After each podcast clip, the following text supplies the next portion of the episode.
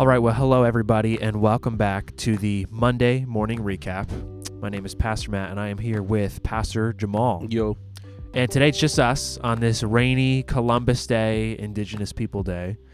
Uh, Pastor Todd finally uh, closed on his house. I know the family's in. They're really excited about that. So they're kind of working on that today. I think he'll be back here next week for the podcast. Uh, but he did tell me though he was like, "Oh man, opening all these boxes kind of feels like Christmas. Like, what's inside the box? Yeah. Like." I was like, well, as per our conversation last week, put on some Christmas music. he was like, nice try. Mm, nah, man, it's not time. And that's weird though. Like, wait, so he doesn't know what's in the box?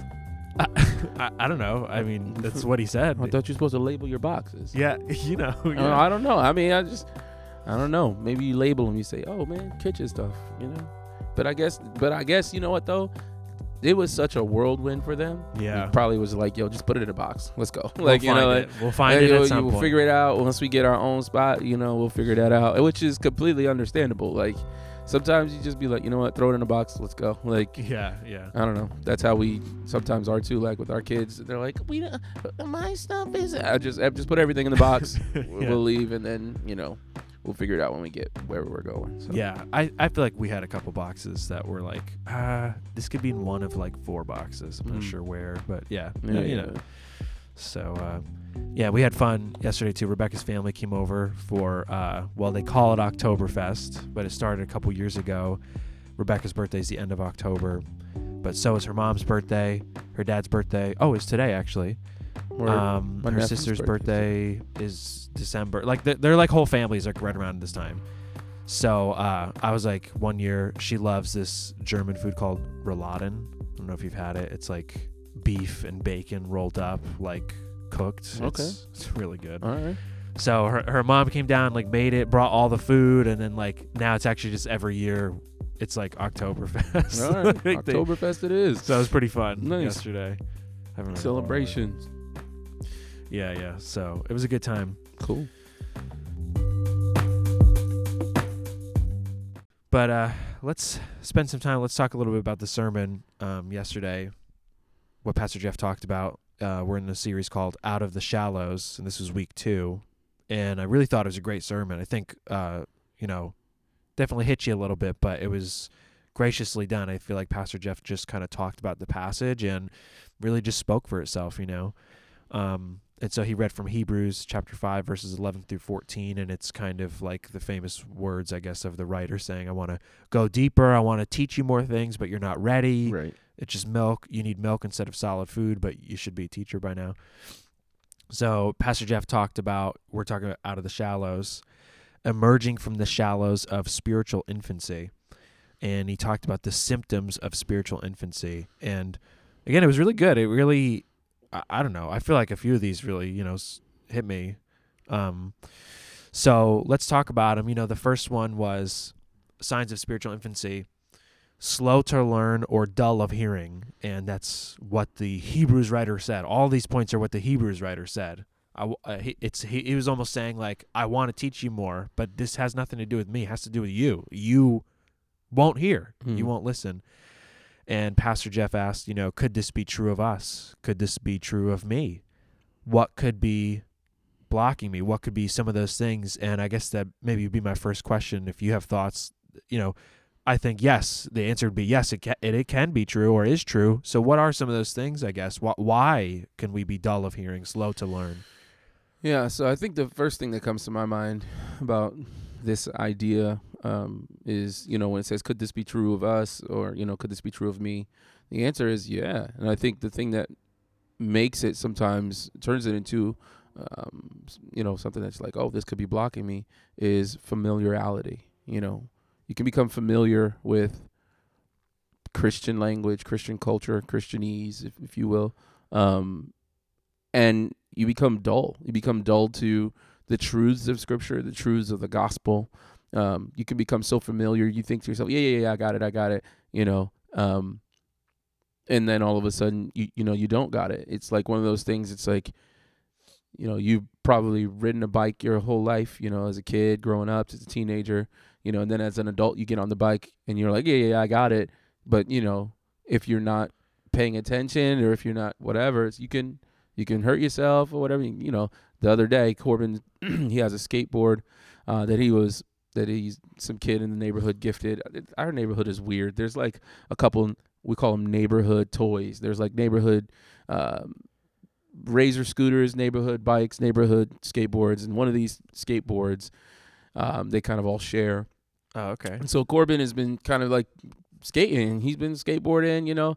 And back in the day, way way back in the day, I used to mess around with skateboarding and used to hit an ollie every now and then, but not so much now. Not so much now. Um, don't have the don't have the agility uh, that I used to. Uh, and so he was on it, and I grabbed I grabbed it, or you know, he was like, "Dad, you want to give it a try?" I was like, "Ah, you know, I don't know." So I'm holding it, and Tahani looks at me. She's like, "You know how to skateboard?" Now I'm upset because I'm like, "Hold up, you know what I mean? I've been living life like I've yeah, I know how to skateboard." She's like, "I've never seen you skateboard. You don't know how to skateboard." So I'm offended and annoyed, and so I decided. like, yeah, because I'm raising you. Yeah, That's why you haven't seen No, it.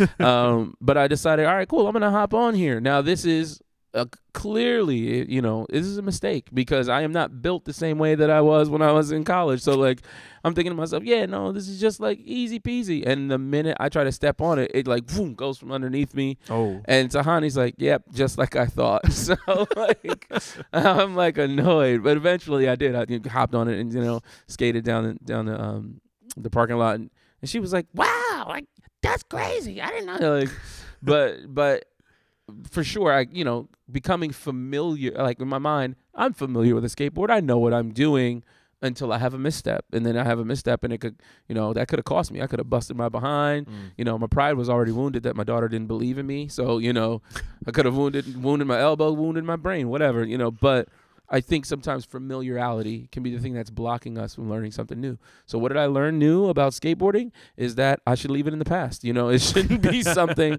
uh, that I pick back up. But um, in re- in regards to scripture, you know, like if we aren't always learning and growing um, with the Word of God, it, it can be problematic. I, I have a friend who um, once told me there's a passage of scripture that talks about the word of God is living and active. It's also in Hebrews talks about the word of God is living and active, sharper than any double-edged sword. And when he would talk about that passage of scripture, he would talk about the word. He would say, you know, the word of God is is a blade that can be used, and depending on how it's used, you know, depends on what kind of damage you can do. You know, so sometimes you know the word of god is like a sword and then sometimes the word of god is like a scalpel and you know the scalpel in the hands of a doctor can be just as deadly as a sword in the hands of a warrior Mm. but it's all about how you use it right and so like in regards to having conversation with people you can use the sword you know and cut people down or you could use the scalpel and perform surgery you know Mm. and it's sometimes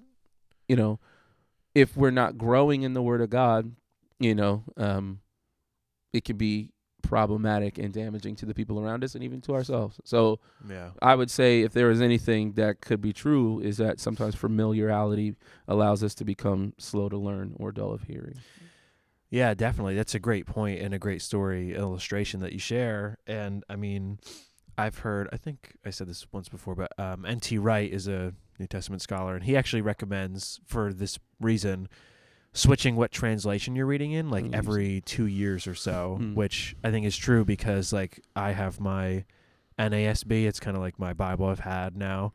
Um, and I like it because it's familiar. I know where things are, so I Mhm. could flip to it really easy.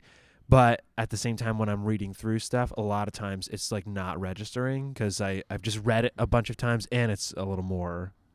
They say wooden, like the language is Mhm. less readable. So um, I did pick up an NLT. I was reading through that for a while. Like right now, I'm kind of back my NASB, but like that's a good rule of thumb that he had said. NT Wright, like, hey, be switching it up um, because it's going to help you. You know, it's gonna you're gonna allow it to continue to speak to you. Um, and you know, I thought something that I thought Pastor Jeff said was really good. You know, he said when nothing that is said impacts our lives, that's a dangerous place to be. And um, I just thought that was really good because I was like, I think I don't know how you feel, but I feel that sometimes that is the case for me. That I am reading the Bible, or I'm in church, and I'm not moved. Like I, I don't feel the need to change anything. Like you know, nothing spoke to me unless it's just like, yeah, you know, yeah God, God, you know, he's still he still loves me, I guess, or whatever. Like it, there's there's no impact. And um, I think of what you said a couple months ago when you preached outside, saying how the Bible doesn't fit any ideology. Um, and I just think about like, right, the Bible it, it should be messing with me at, at least consistently, if if not every day. I mean, at least on a regular basis. Mm. It should be causing me to shift a little bit, right? Like, like I so I I thought that was a really good point that he said. Yeah. Yeah, I think um nothing that he said impacts our lives can be a dangerous place. Yeah, I think Yeah, I don't know. I I, mean I, I think I understand the sentiments and I think my first thought is too also like what happens if I do walk away from a message and there's nothing that kind of like moved me? Is that bad? Like am I you know, like Okay. so I I think that there is a difference though between because I think sometimes too like people can be so emotional that they're moved by everything, right? Sure. And yeah. so- okay. Um I think there is some sort of a balance in regards to reading a passage of scripture and and being reminded, you know. Mm-hmm. Um does that mean that you were moved? I don't know if you were moved, but you maybe were, you know, reminded or encouraged, oh, okay, yeah, that's right. Or, you know, to to come back and say, yeah, this is true, you know, like um but I think if you're like meh, you know, like then I don't you know, that might be a yeah, I would say that's probably problematic if you kind of just were like, meh. Yeah, and right, right. No, you don't have to every Sunday be emotionally moved by the sermon. But if you go, you know what? It's been four Sundays in a row. Nothing that I heard on the stage Mm, really applied to me. yeah. And wherever you're at in your Bible reading, I can't remember the last time it kind of got to me. Like, oh, I should make a change, or wow, that's really true, or you know, you combine that. And I went to small group, and you know, I knew all those answers already. Like everyone already said, like I- I knew that. I didn't need this Mhm. group for that. If that's where you're at, and like I said, you three, four, couple weeks go by, and you're like in that place everywhere.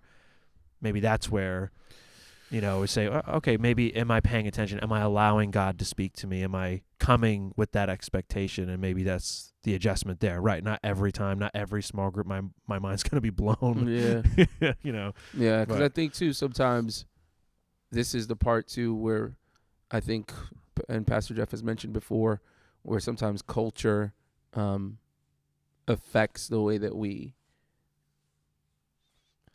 like culture affects sometimes the way that we grow. Pastor Jeff has said multiple times, you know, um, consumer based, you know, uh, faith or consumer based society of, of a, because we live in a consumer based society, sometimes we bring a consumer based type of approach to faith and versus a contributor, you know. Contributors yeah. understand the process. Sometimes it's slow and it's steady. Um, it's not always like grandiose, you know, or like emotional, like he, you know, he brings up later.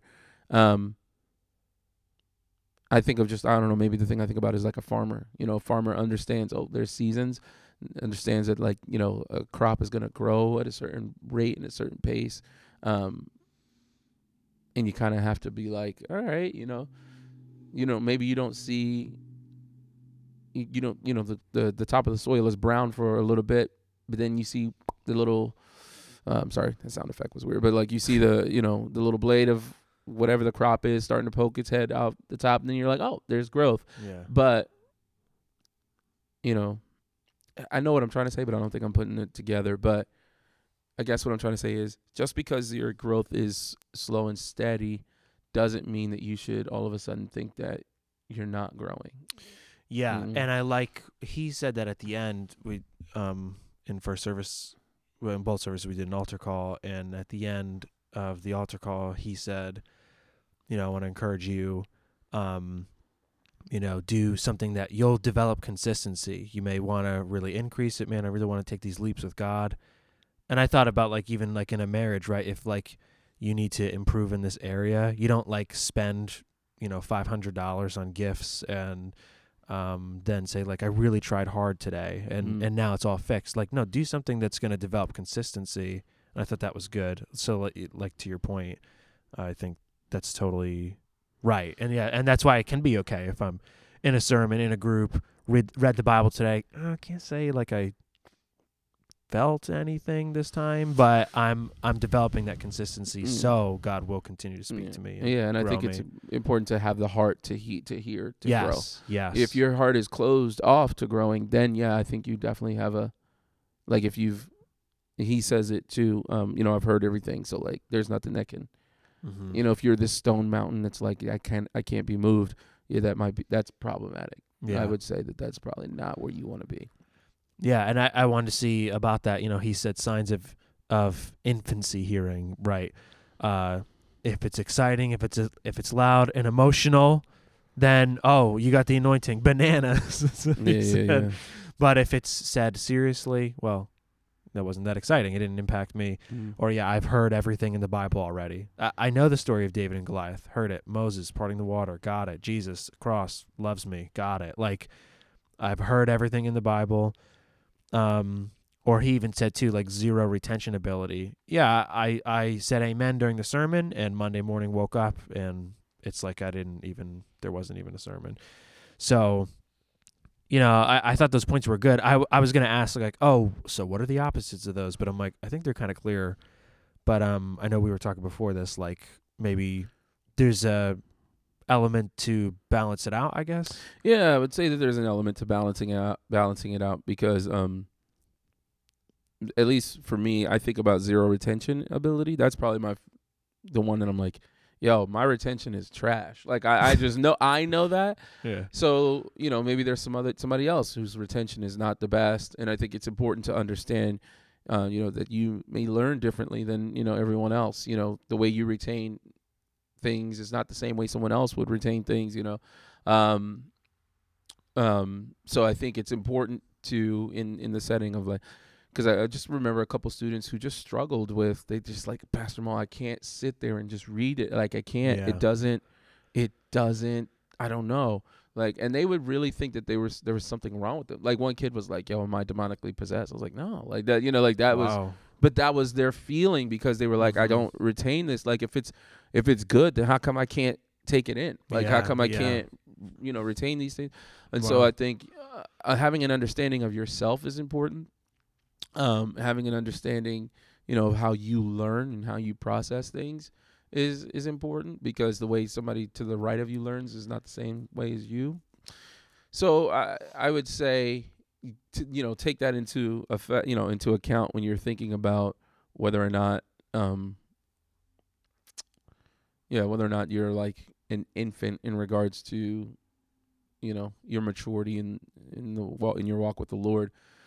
I would say you need to maybe grow in that skill, like and get Mhm. better to to a degree. But I w- I would be careful not to um hunker into the idea that you're like broken. Um, you know, I mean, like Yeah. it's impossible for you to learn. So Well, and I, I think you were saying earlier, like you know, we all there's different learning, um, not abilities, but types, I guess. Yeah. Like there's kinetic, which is like doing something, Mhm. auditory, which is hearing, right, And actually, I don't remember the statistic off the top of my head, but I think it's something like when it comes to uh, sermons or just like public speaking, we typically retain about five percent of what's heard, or or Mm, less, I mm. guess. So actually, yeah, you don't have to beat yourself up if you go. I, I can't remember every point from every Sunday. Like, well, you you statistically wo- just won't mm-hmm. but um learning maybe knowing how you personally can grow in that ability yeah and it may be disciplining reading more at home but i mean there's so many like videos available now. Right, so many different ways. Or again have the bible be read to you in the car or something like the point is knowing yourself and yeah so so right i don't want to be at zero retention ability because that is a sign of infancy hearing but i'm not going to beat myself up if it means i have to work. I mean that's what we're that's the whole series out of the shallows. Shallows would say well i don't know i have a tough time or and then Or- give up and and not right. yeah yeah give up on it. Or i think what he was saying in the sermon was like oh yeah like i already know. And so you you don't have to retain because you've already grown uh, and like well no like you can't you don't come in on monday pretend like there wasn't even a sermon like you know how's it impacting me today? Mm. um but i wanted to ask this too like you were saying this earlier in his second point signs of spiritual infancy slow to learn or dull to hear Also, you have to be teachers instead of being taught. That was the next thing the Hebrews writer said. And you said this, Pastor Jeff said this too, uh, that we're in a consumer oriented society. You know, what's in it for me? Um, shop till you drop. He said, we're always receiving, receiving, receiving. It's what I get, what I get, what I get. And I think he's so right. He said that's not always a bad thing. We we want to receive. We need to learn and grow, obviously. Um, but I just wanted to ask this. You know, I think maybe this could help. Like, what does the church exist for, anyway? Like, we're talking about. Yeah, I ought to be teachers by now. We're in this consumer-oriented society. It's about what I get from there. So, if is that, you know, I think the answer is no. The church is not about what do I get from it. So, so then, what is the church here for? What is the purpose what does it exist for what's its mission and i don't even just mean like freehold i mean like you know the church globally um is it here to meet my needs is it here to you know teach me doctrine i mean this is talking about going deeper about biblical truth totally but i don't know if you have thoughts i, I feel like maybe that would help clarify what's the church here for what are we supposed to be doing and that may help when it comes to that consumer mentality or that um, complacency. I think I've grown. I think I've changed enough already. I think I know the answer. I'm good. I know the I know that story. What what can help shift that if we know like yeah what what's the church here for? Yeah, I think that that helps because it just gives direction, and I think uh, honestly, that's the age old question because we have like in, that to me that's the million dollar que- the billion dollar question Yeah. and the reason why i say it's the billion dollar question is because look at how many different types of churches there are it's be th- the different types of churches are a reflection of the fact that everybody has a different idea of what that looks like and so you know i think you have to kind of um I- I think the best way, if you're just listening to this, the best way to to know is to to lock into the vision of your local church. What's your local church's goal? You know what I mean? And uh, and you know, fall in line with that as as long as it lines up with scripture, right? Um, you know, I think that that's the goal, and I think scripture. I think scripture is kind of clear in um in some of that. It's it you know. Excuse me. It's meant to. Uh, excuse me meant to build up disciples you know and Mhm. and send out disciples you know um i feel like that's that's the goal like jesus made it very clear in the beginning you know um even as a boy my man's in the temple his parents are like yo where you been he's like yo i've been about my father's business you know what i mean like it's like that's he he's on Yeah. mission like from the very beginning yeah.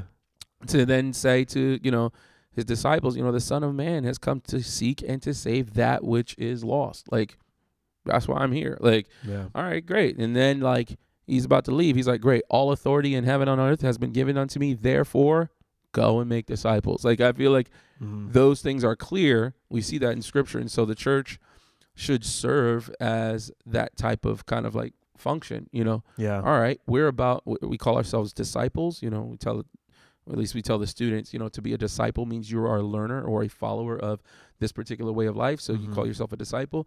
You're a follower of this particular type of li- uh, way of life. And if Jesus says that this is what he was about, then that's what you need to be about. Yeah. Um, and so I think that is, I don't know. I think that that is kind of like, kind of how Jesus kind of like, I don't know. He puts it out, puts the yeah, gauntlet down out yeah puts the gauntlet down, and I think somebody can easily say, "Well, oh, I think you said this in our in the beginning." Like somebody may say, "Oh, well, I'm not sure. Like you know, I'm not sure if I'm ready to be, or if if I should be a teacher, or if I should be the one like teaching people."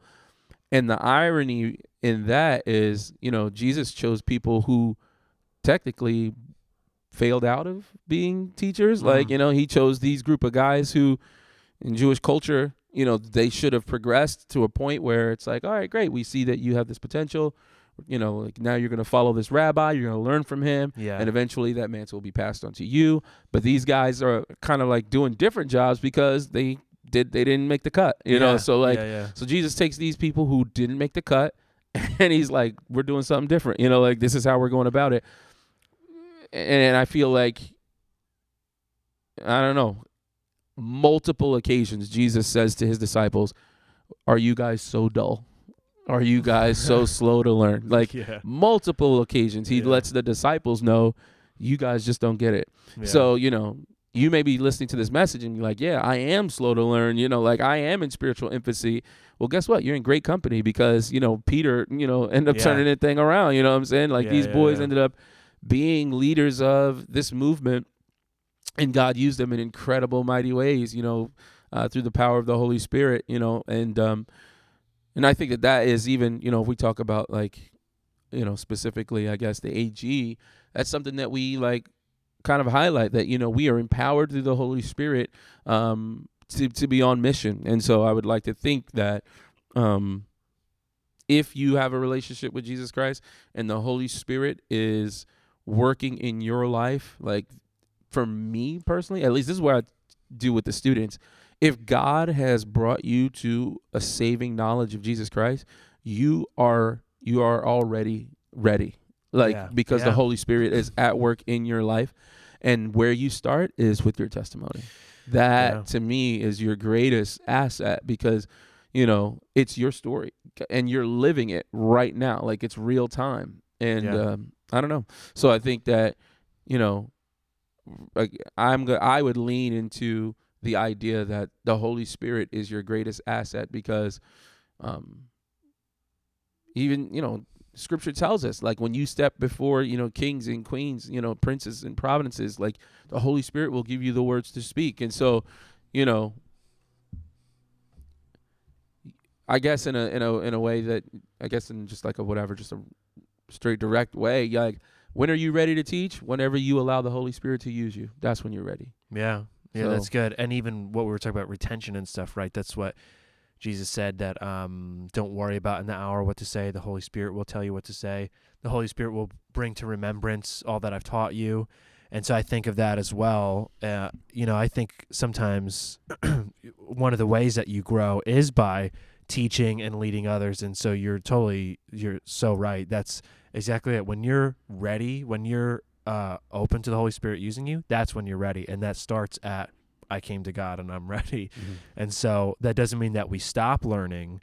Uh, I think maybe that's what we do sometimes is, uh, well, I need to learn a little more and then I'll, and then I'll start, you know, the other side. I'll start teaching. I'll start helping someone else, but I'm not ready for that yet. Right. And how many times in Scripture do we see people who have an encounter with with Jesus and they're and they're telling people they're like yeah like um uh the demon possessed man um gosh what is his name is he named is he named in the scriptures Uh, one who had legion in him I don't think so. I don't, I don't think he's named. But scripture says demons, you know, after Jesus, uh, you know, cast the demons out of him, he went to the region was like, "Yo, let me tell you about this guy." Like yeah, he didn't have no like excuse me, he didn't have like this like moment that was like, you know, oh man, like I'm ready to teach. Like he just knew what had happened in his life and he needed to tell somebody. And so um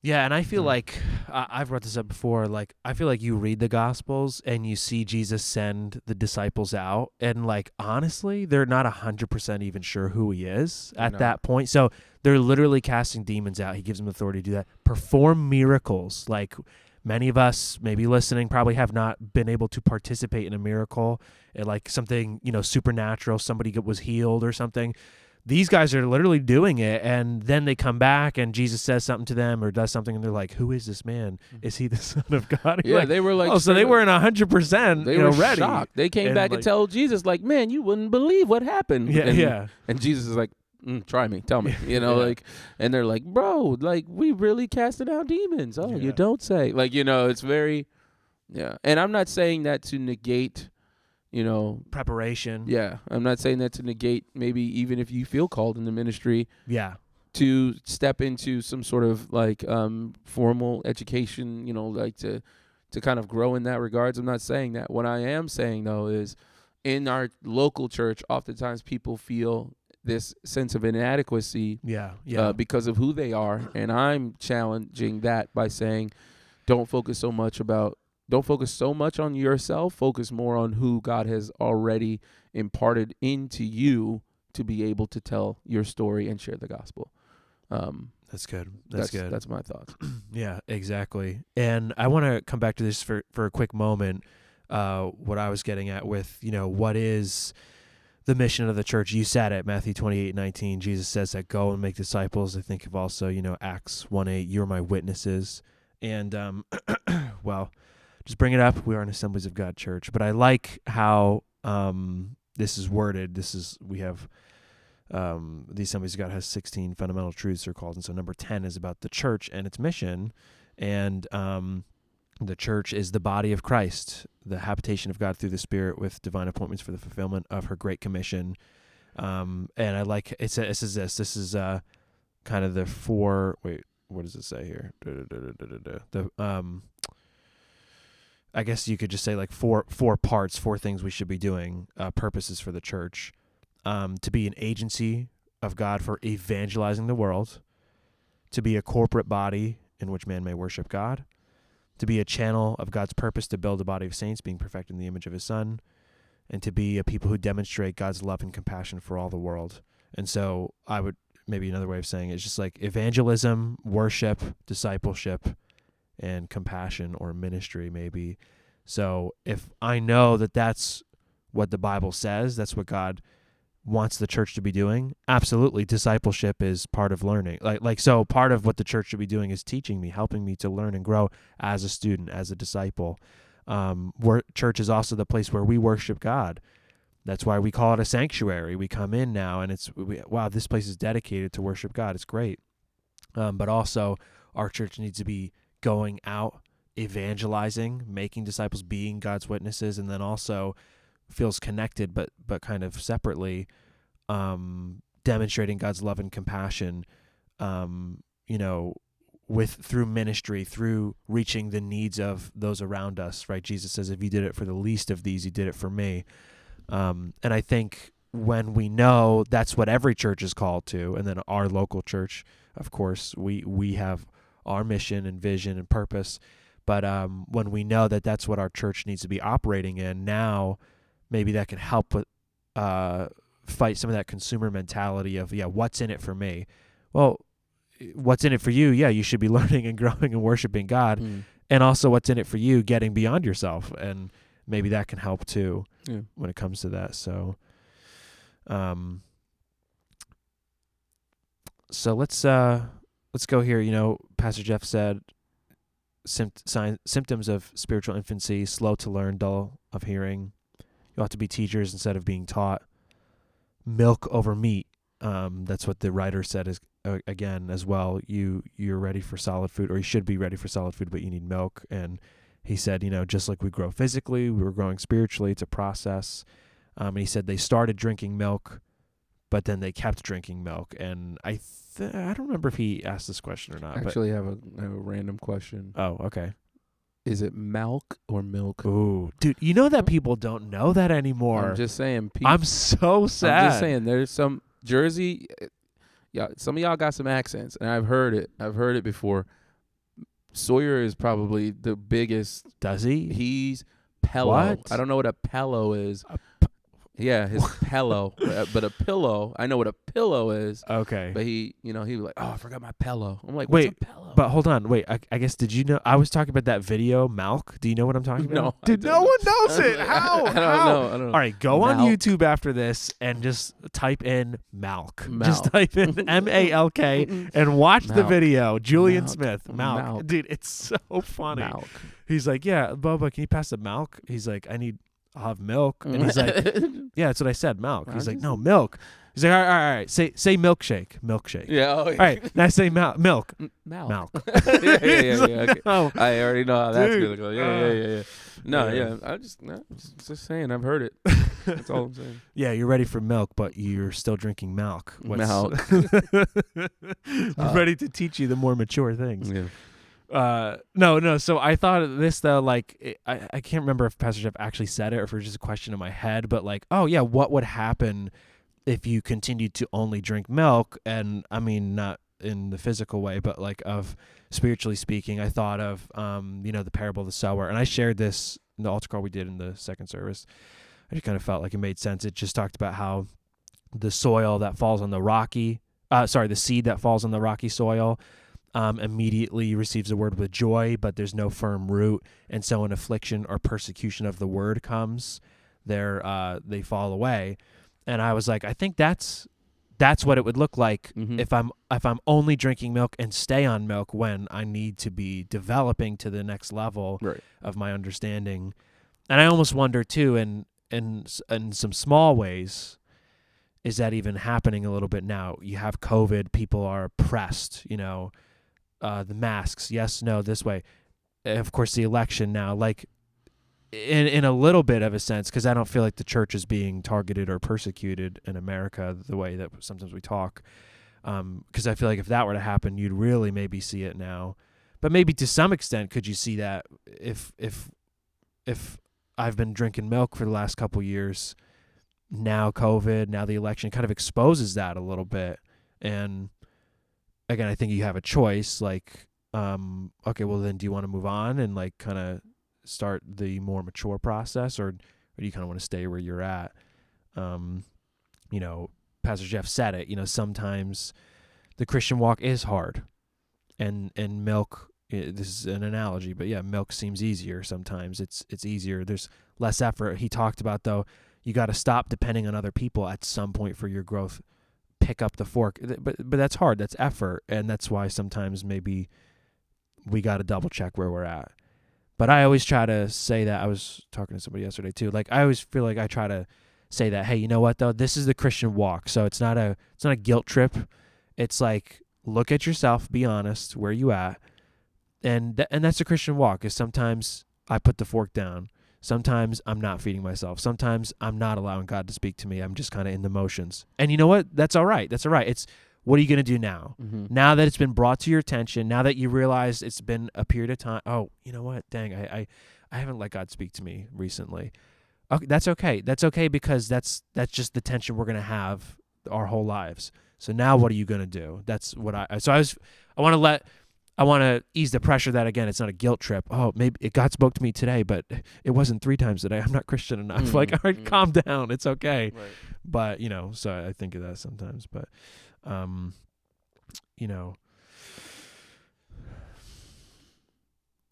Yeah, so I don't Yeah. know. I don't know if you had any thoughts on, Uh, uh, no, or I- I, I had a question Oh, I, could. I could ask. That's the question. I just I don't know if you're waiting for me to ask No, it. That's yeah, why yeah, yeah. um, you know, when he said that, um, at some point you got to stop depending on other people for your growth. Pick up the fork. You know, people have said, I've heard people say, you've sure you've heard people say, oh, I'm not, I'm just not being fed there. You know, um, Yeah. I just what I was like, you know, what what would you say in response to somebody? And a lot of times, I, I don't know if people are really in the mood to hear anything back from you when they No, say that, but just no. for the nature of conversation, what would you say? I'm just not really being fed. Uh, well, I've been going to church. I, you know, they, they- I'm not being fed there. And I would, I mean, Pastor Jeff said it. I don't know if he said it in the, you know, other service, but he was like, "Yo, sheep feed themselves, bro." Oh, yeah, he did. He Yeah, I did was say like, yeah. I was like, ah, that's a hard fact. Like, so I feel like if you, if you're in that place, you're like, yo, I'm not just, I'm just not being fed. That may be, that may be a sign that you are spiritual, inf- are in spiritual infancy because you expect somebody to feed you. You know, um, there's a point where you have to feed yourself. Like, you know, um, yeah, like I think of a shepherd. A shepherd leads, you know, leads the, the, the, the sheep to where the where the food is. Hey, there it is over there. You know, it's in this particular pasture. Excuse me. It's the sheep's job to to really eat the food.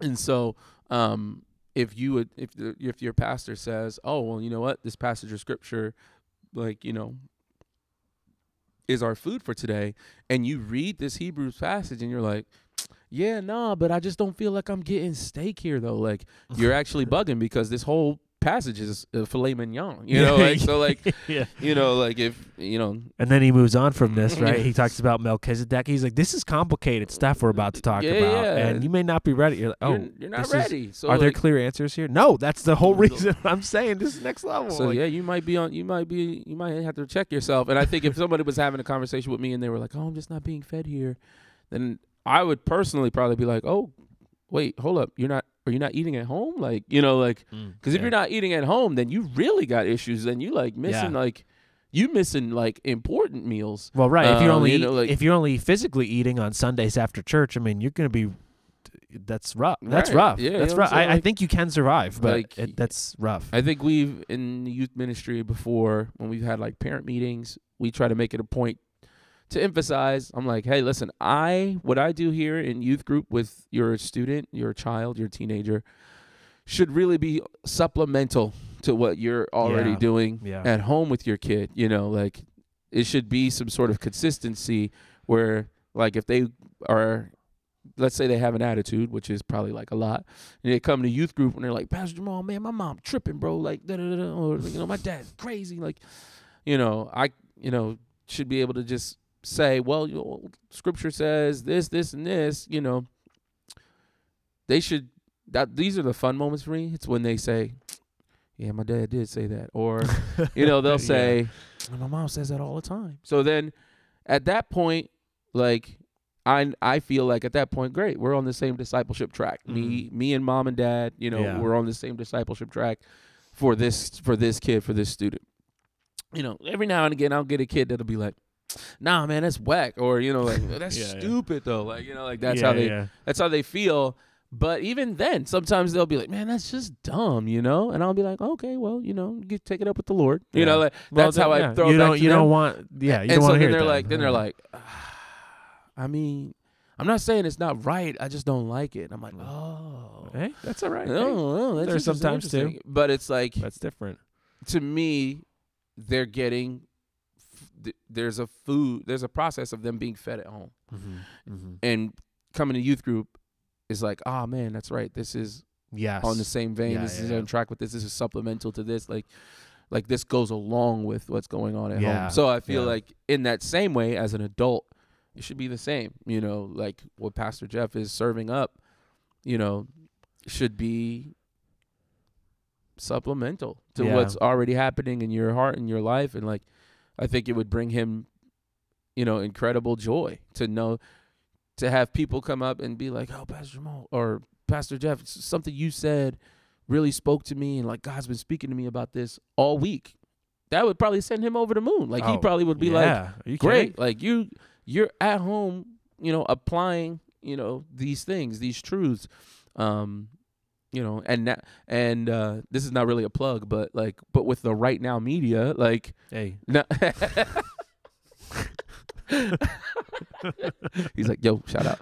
Um, but with the RightNow Media, now you're kind of like, oh, great. Like, Pastor Jeff talked about this, and then we d- ended up doing like as a family sitting around like a couple of these like videos, and like that was really cool. Like, you know, this brought this to a whole nother level, or brought this to a whole nother light. I don't know. I feel like it's a win all all Yeah. around. Like you Yeah. can't you can't lose at that point. So Yeah, a couple things. Yeah, you know, quick shout out to uh, Stephanie Huff, whose group meets on Thursdays, Life Group, and they do like a summary of the Sunday sermon. And part of it's because uh, I think they're emphasizing the fellowship in her group. Like, hey, let's just let's be a place where we can simply connect. Um, but also, like, I like what she said. She was like, you know, if our pastors are like, um, they believe this is so important to be preaching this on Sunday and to be teaching our church this blah blah blah. She's like maybe we should spend some more time on it. Like if that's if that's what they wanted to preach on. And again, not that every life group needs to change to that. That's not what I mean, but just like a shout out in the terms of what we're talking about again that Sunday and what you experience at church is supplemental to what you're doing. And that's one way to, you know, maybe mix it up. You can do it that way, but um, even that picture that's that's a good picture or analogy like how many days are you going to go without eating food? It's more like how many hours because our whole lives depend on it. We wouldn't go eating one or maybe two times a week. Right, we eat multiple times a day and there are days where you're busy and you don't eat lunch or you choose not to eat or you're on a diet or you know there's different exceptions. Um but that should translate spiritually then like it's not like I need this. This is sustenance you know like and, and hey sometimes I was busy this day. It really came to we were away and, and I didn't get it today but so I'm in tomorrow man. Like I I need this. Um so oh go ahead. I was No, no, gonna sorry. say, I think too, like I've found, I don't know, like recently, like maybe the past few years, I've just been on a personal journey, on a personal journey, and I think I shared this to like become better at cooking like different meat, or Oh, like and yeah, like yeah. growing in that, and because of that, it made me get better at looking at different cuts of meat. And I know this sounds really weird, and I am kind of like a, you know, I'm a, I'm a, listen, man, I'm a, I'm a healthy dude, right? I like to eat, but um, Gotta try that roulade. uh, uh, maybe, maybe meat and you said bacon, meat dude. and bacon, and I said, goodness it's rolled gracious. up and just Okay. amazing.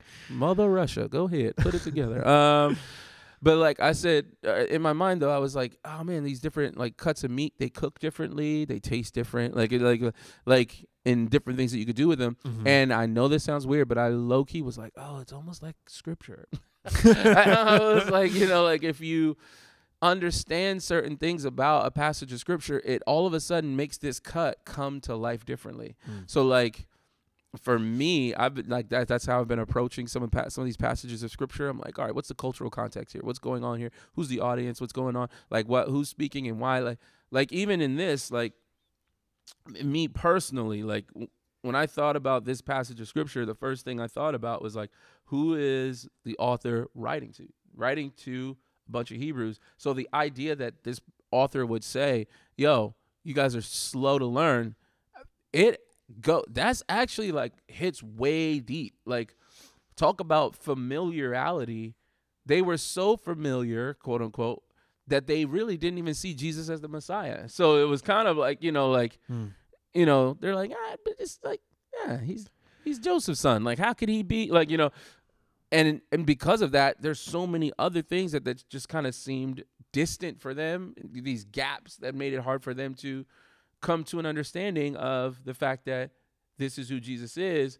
Which is why the first four chapters of Hebrews, he's like, no, this guy is the guy. Here's Yeah. why he's Yeah, the yeah. guy. Here's this. Here's that. Like, it, you know, I don't know. So I I think I got off on a tangent, but just to kind of bring it back, like the idea is that as you grow in scripture and as you grow in your faith, you start to kind of see some of this stuff come to come to light, and now you have an appreciation for the meat that's in yeah. front of you, yeah, yeah. and you're like, oh, oh, this is because you know. N- no disrespect. I, I think I'm gonna you know make some people upset Uh-oh. but maybe you've been eating well done steaks for a good amount of time in your life and God bless you. But when you start to let that bad boy come to you with a little bit of pink in the middle Mm. come on. It cha- it really does. You like you know what I'm saying? You're like man I really don't got to chew on this like this that much like you know?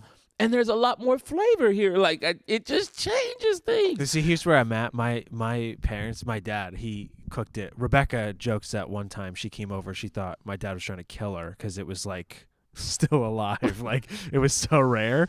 So I grew up eating it like that, like normal, like maybe not like super it. super See, rare. No, no, no. You, you like- almost said it. I like- grew up eating it normal. That's Like- what you almost said. Like yeah, so I grew, grew like you know like that. So yeah, it was pink and juicy. See, he said so then See, pay attention, I went out. We went to a attention. steak place. Me, Rebecca, and a few other like youth leaders at the time, and like she got it well done, and I was like, I never really had or medium well, which is like kind of well done. Alright. So I got it that way, and I was like, oh, this is like good. I never really like experienced it like this. So I kind of, I'm kind of on that side now because don't it's know, been man. different. But like, I hear what you're saying, and you know what though? Last time I got it medium, it was sorry, this is not not related. No, but It just it, uh, whatever. I, I I actually sent. Oh no, you know where I was? I was in. uh I think I was in Colombia. No, no, no. I was in Guatemala Ooh. actually. So I was with Fabian and Ken, and I was like, you know what? No, I'm not gonna. I'm not gonna do that. Let me get it medium. I got it the way they did, and it was like so pink. It was like I had to send it back, and then I felt like a jerk. And it was like in the mall too. It was. It wasn't like a restaurant. Restaurant. It was Right, like okay. I'm like, oh, see, this is what you just you're safe when you get it. you get a medium well. It's oh, usually Oh, pretty man. good. Medium, medium. I don't know, bro. You need a little pink in the. I'm just saying, you need a little pink in the middle, and it just it just changes things. But All right, so here let's uh let's wrap up with this. Um, you know, because even actually, I feel like you just touched on it a little bit. Um, yeah. So Pastor Jeff's four points again, just we're slow to learn, dull of hearing, ought to be teachers instead of being taught, milk over meat, and the last one was unskilled in the word. And I mean, we could talk about this too for a while, really.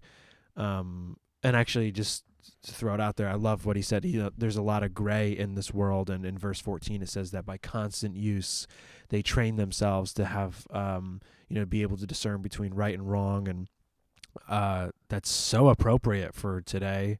You know, there's a lot of gray areas.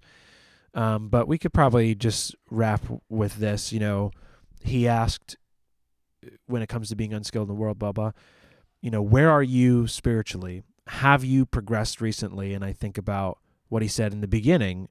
Um, again, when nothing that is said impacts our lives, it's a dangerous place to be. The Bible, it should be speaking to me. It, it should be messing with me on a somewhat consistent basis. It, it should be speaking to me, or I should be allowing God to speak to me. And so I just thought maybe this may be nice. Um, and if you want to talk about the gray area stuff, we can still. But uh, thought maybe like, you know, is there an area recently, Pastor Jamal, and I'll I'll share myself as well. Um, has there been something that God has spoken to you lately on a personal level, you know, just through God's word or something like just to share as encouragement, you know, when we're asking this question, have I grown? Have I progressed? Have I allowed God to speak to me here? I don't want to be at that place where I'm not growing, I'm not speaking. Is there something that, uh, you know, kind of recently you felt God's dropped into your heart or, wow, that really meant a lot to me or, um, you know, any, anything like that? Yeah, it, there was something that kind of, uh, in recent was having some conversation with some friends about um, things in the Bible. Actually, shout out to Greg Trotty. Greg Trotty was actually there when the conversation was happening, but um, uh, and Andy Lynn too. Um, sorry, I'm like burping up here. Sorry.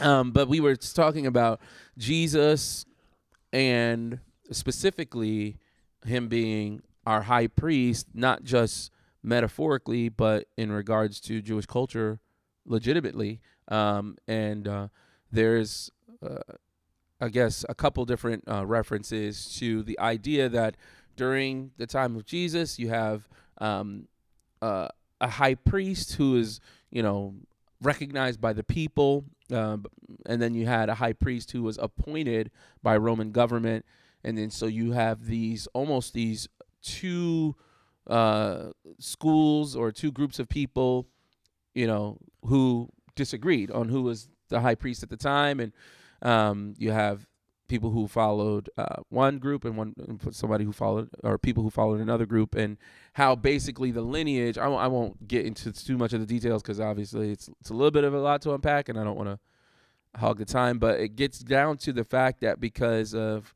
um, John the Baptist's relation, you know, to his father, who was high priest at the time, um, that John the Baptist was seen as the people's champ, so to speak, or you know, the people's high priest and the legitimate high priest, and which would explain why so many people would go out into the desert to see him.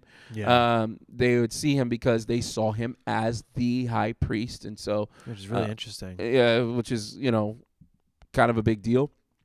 And then um, it's also known in Scripture that John the Baptist and Jesus are related; they're cousins, and so um, it would seem that with John the Baptist being beheaded, his his passing now gave way uh, to uh, someone else to be the high priest, and because usually this particular thing is kind of a lineage type of deal, it would fall to the next person in line, which would have been Jesus. So not only is Jesus considered a high priest in regards to um, our faith, you know, uh, metaphorically, but then he's also um, legitimately considered the high priest uh, by lineage. And so I thought that was really dope. And it like hit me. I was like, what? Like sent me in like a doozy.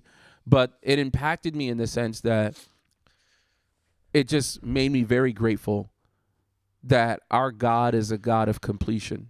Mm. You know, he's a God who sees the work through completely into the most minute of details. That, like, from top to bottom, it is a complete finished work. And Yeah. so that just made me super grateful and was having conversation with someone else and that came up and I just kind of was like, "You know what, man?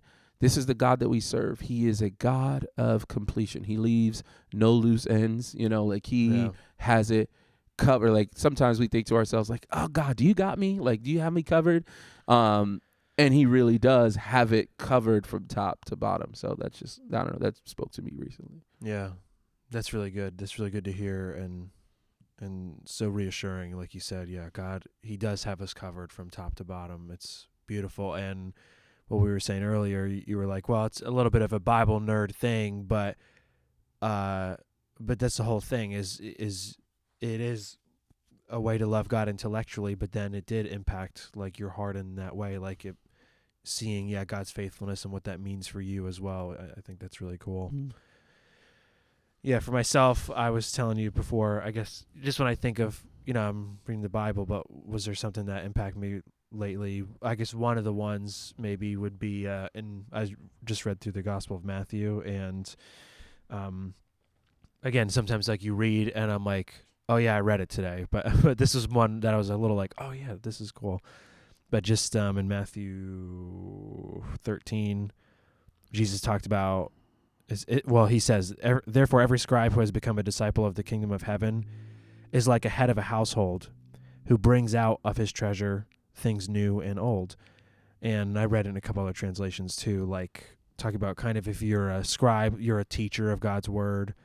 And so i felt like uh, i don't know it just spoke to me personally i guess. Like i felt like um he said yeah you're like the head of a household who brings out treasure things new and old. So god's word is is that treasure Mhm. and it's in my house like it's mine and and i read from it. And then i bring out things new and old new new treasures. Like look at this. Did you know this? Like and i think you know when it comes to this then like applying it to today. Here's here's how the bible makes sense for exactly what we're dealing with right now an election social injustice Mhm.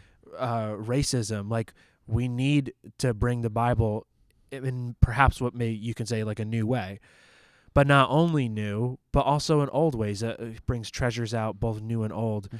And I've shared with you several times, Pastor Jamal. We've talked about it. Like there's sometimes I feel a tension in preaching that a lot of times there needs to be this like epic reveal or this big convincing moment, and I'm like, like sometimes I struggle because I'm like where is it in the sermon where's like the super well magic trick moment and and you've helped me with that like hey we don't always have to do that. And i felt like that's that's what this passage was saying too like i don't have to manufacture this um, amazing new truth every time. Sometimes it's like this is what god's word says. I know some of you have heard this before. I don't uh, it doesn't matter. Doesn't this matter. is it's still the treasure of god's word.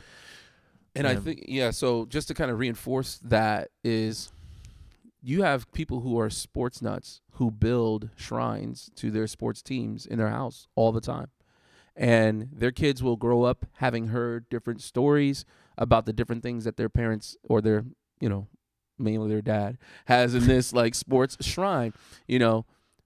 And whether it's new or whether it's old, you know, they'll still bring it out. But if they bring it out enough times, the kids start to catch up, catch on it catch yeah they start to catch onto it and then the kids start to tell you oh well this is this and this and this and this Yeah. and this.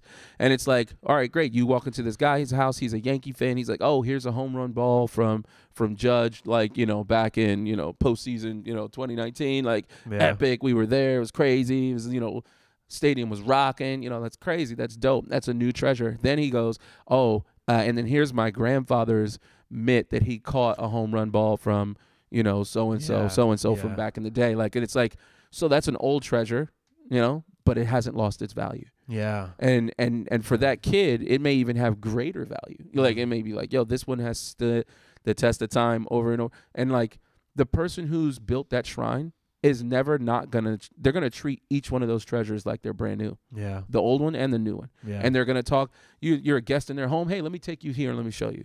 Yeah. As the head of the household let me show you this. Let me you know make these things you know come to life for you yeah as they have come to life for me. And if they're sharing it with a fellow Yankee fan, yeah that Yankee fan is going to be like, "Oh my gosh, Yeah, like that's dude. Yeah. incredible! Like, are you crazy?" Like, then that fan's going to go tell another fan, "Bro, I was at this guy's house. He's got this. He's got this." And I think in that regards, I'm trying to use that to kind of bridge back to what you're saying. yeah As spiritual heads of our household, we should have that same energy. Yeah. Like, hey man, you know that God provides? Yeah. Oh yeah, no, no, I know that God provides. Man, dude, let me talk to you about how God has provided for my life almost the same way that God, you know, like like provided for the Israelites while they were in the wilderness. Let me talk to you about how God provided for my life in the same way that he provided uh, for Abraham, you know, as he's walking up the mountain with his son Isaac Yeah. to, to give a sacrifice. So like I think that those things correlate in that regards, and I think that that passage of scripture, what you just quote, what you just you know read from, was, yeah, I agree with that. I think that that is our role Yeah. as spiritual heads of the household. You know, that's our role. Yeah, yeah, it is. Yeah, that's that's. Uh, so I wrote that in my Bible. I was like, that's, it's my job, you know, as a pastor, and yeah, just just an example for both of us. You know, a time that uh, recently God, you know, felt like kind of dropped something in our heart or allowed the Bible to speak to us. And if you're listening, you know, absolutely the same is true for you too. And again, so nothing about a guilt trip here. Hopefully, it um, feels encouraging and inspiring for you. Like hey, wherever you may be at with devotions or God speaking to you or any of these things Pastor Jeff talked about, hey, so maybe today, maybe let me take some time today. Let me ask God if, let me read his word. Let me ask him to speak to me, you know, whatever. Um, Think that's, that's available for you. So, No, and I I agree, and I think too, like it's important. I think you know, Pastor, you mentioned too that Pastor Jeff brought up the fact that there is so much gray in the world. If you don't have those old treasures in the treasury, yeah, you won't be able to distinguish, you know, the gray from the world. That's you know, right. like you won't be able to distinguish the gray within Christianity. yeah. You know, like if you're not pulling those old treasures, you know, out. Like the irony, I'm just gonna say it and then I'm gonna kind of step away. I'll set the fire and walk out. But like the irony is when we read the passage of scripture where uh, the Israelites are creating a golden calf and Moses is up the mountain, you know, I always love reading that because there's one verse that always reminds me, oh yeah, I would have been making the golden calf right along with them. yeah. It's the verse where they said it says Moses went up the mountain, but it had taken him a little bit to come back down and return.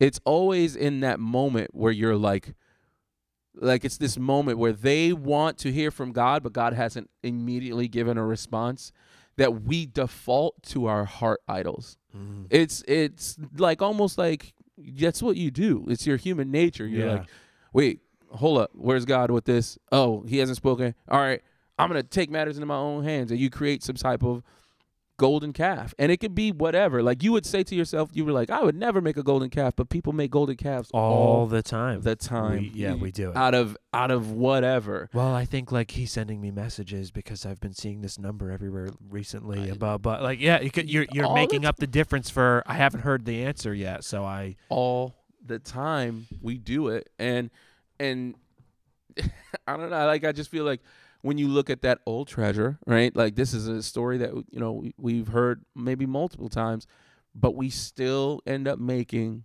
golden calves even today. So like i feel like you know whatever gray area whatever uh, i don't know whatever gray area you want to whatever gray area i'm just gonna leave it there. Yeah.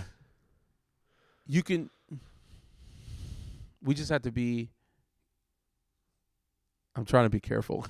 I'm trying to be careful about the fact that we need to be careful. We need to be careful, man, that we're not making these idols out of things that were never supposed to be idols, yeah that we're not you know, and then trying to like tell other Christians, "Oh, you're a bad Christian because you don't dot dot dot dot dot." Like, well yeah so no here's an example yeah I was we're talking we're to- getting in it. Uh oh. well no no, no I, I, just to what you're saying I was talking to somebody they went to this Catholic church recently and um you know what I'm not gonna try to remember the name of the saint it was a patron saint it was like their day Mm-hmm. Um, I'm not gonna remember who it is off the top of my head, but um, so this saint they were celebrating them in the service, and like uh, this was an item, like a relic of his, and like he actually healed someone with this, and this whole thing, and they they were very much like this is like worship, you know. I was uncomfortable, like I can't believe what's wrong with the Catholics, you know, and.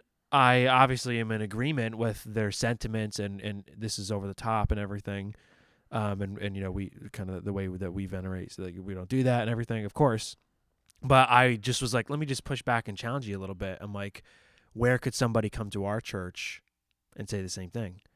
Do you think that there are certain areas? And then I actually, yeah, it's like it's hard now to look that way. And again, you're not trying to step on toes, but it's very easy for me to point that out in another group that I don't feel part of. Eh, well, they just do that. Where do I do it now? Where have I created some idols, some golden calves? What are some things that we worship um, in our evangelical circles or even possibly our own church. What are some things that are golden calves? Like, don't touch that. Mm-hmm. And it's not because it's a bad thing, but we need to be careful. Or, yeah, what are some of these gray areas as Christians that we're like, well, that's okay, or that's not a big deal. Well, we'll, de- we'll just let that. We, we have those areas. And, and again, by being mature in God's word, skilled in God's word, allowing, uh, knowing it, simply knowing it, intellectually retaining it, like we said, but also allowing God to speak to me through it.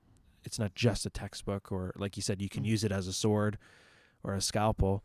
Becoming skilled in it, that's going to help us, all of us, you know, um, to discern those gray areas in our culture, but even in our church and in Christian culture, you know. Yeah, I agree.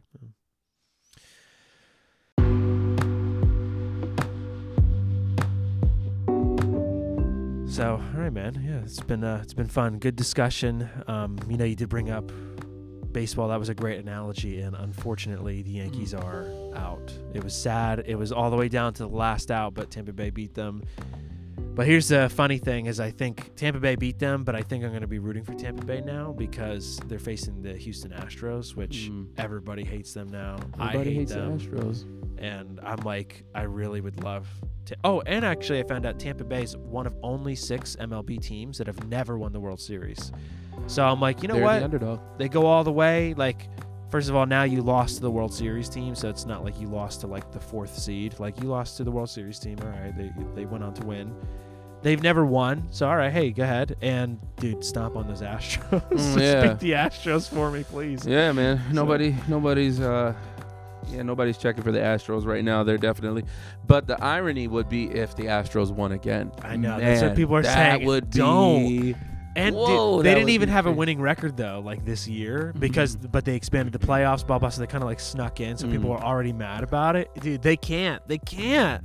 If they won again, oh my god. Yeah, man. If they win again, then people gonna have to you gonna have to respect them. You I have to don't give know. it to 'em. no, You have to give it to them Oh my because then they won because they won they won in a like in a COVID culture, and it's like. You know, they did it, I guess, quote unquote, the righter way, the righter Gosh, way. I, just, I don't even have any words. So you got to, no, you got to you put some can't. respect on their names, and then you know, and then uh, and then last night too was the uh, NBA Finals wrapped up. Oh wait, oh rooting for that. the Heat, but uh, they ended up losing to the Los Angeles Lakers. And in reality, man, the the Heat just on paper were not, they were not stacked up uh, to, to to really challenge the Lakers like that. But they gave them they gave them a couple good games, man. I mean, they really. Jimmy Butler really showed, you know, he could be a leader, which was pretty cool. And uh, but you know what? Shout out to LeBron James, man. Four NBA championships, four NBA Yeah. Finals MVPs. He's the he's the man. He's the goat. he's you gotta goat. you gotta you gotta respect him, man. got- yeah. He's the one wearing the crown, King James. Yeah, yeah. So, all right, man. Well, hey, everybody. Thank you so much for joining us. Uh, it's been great, and we'll see you next time on the podcast.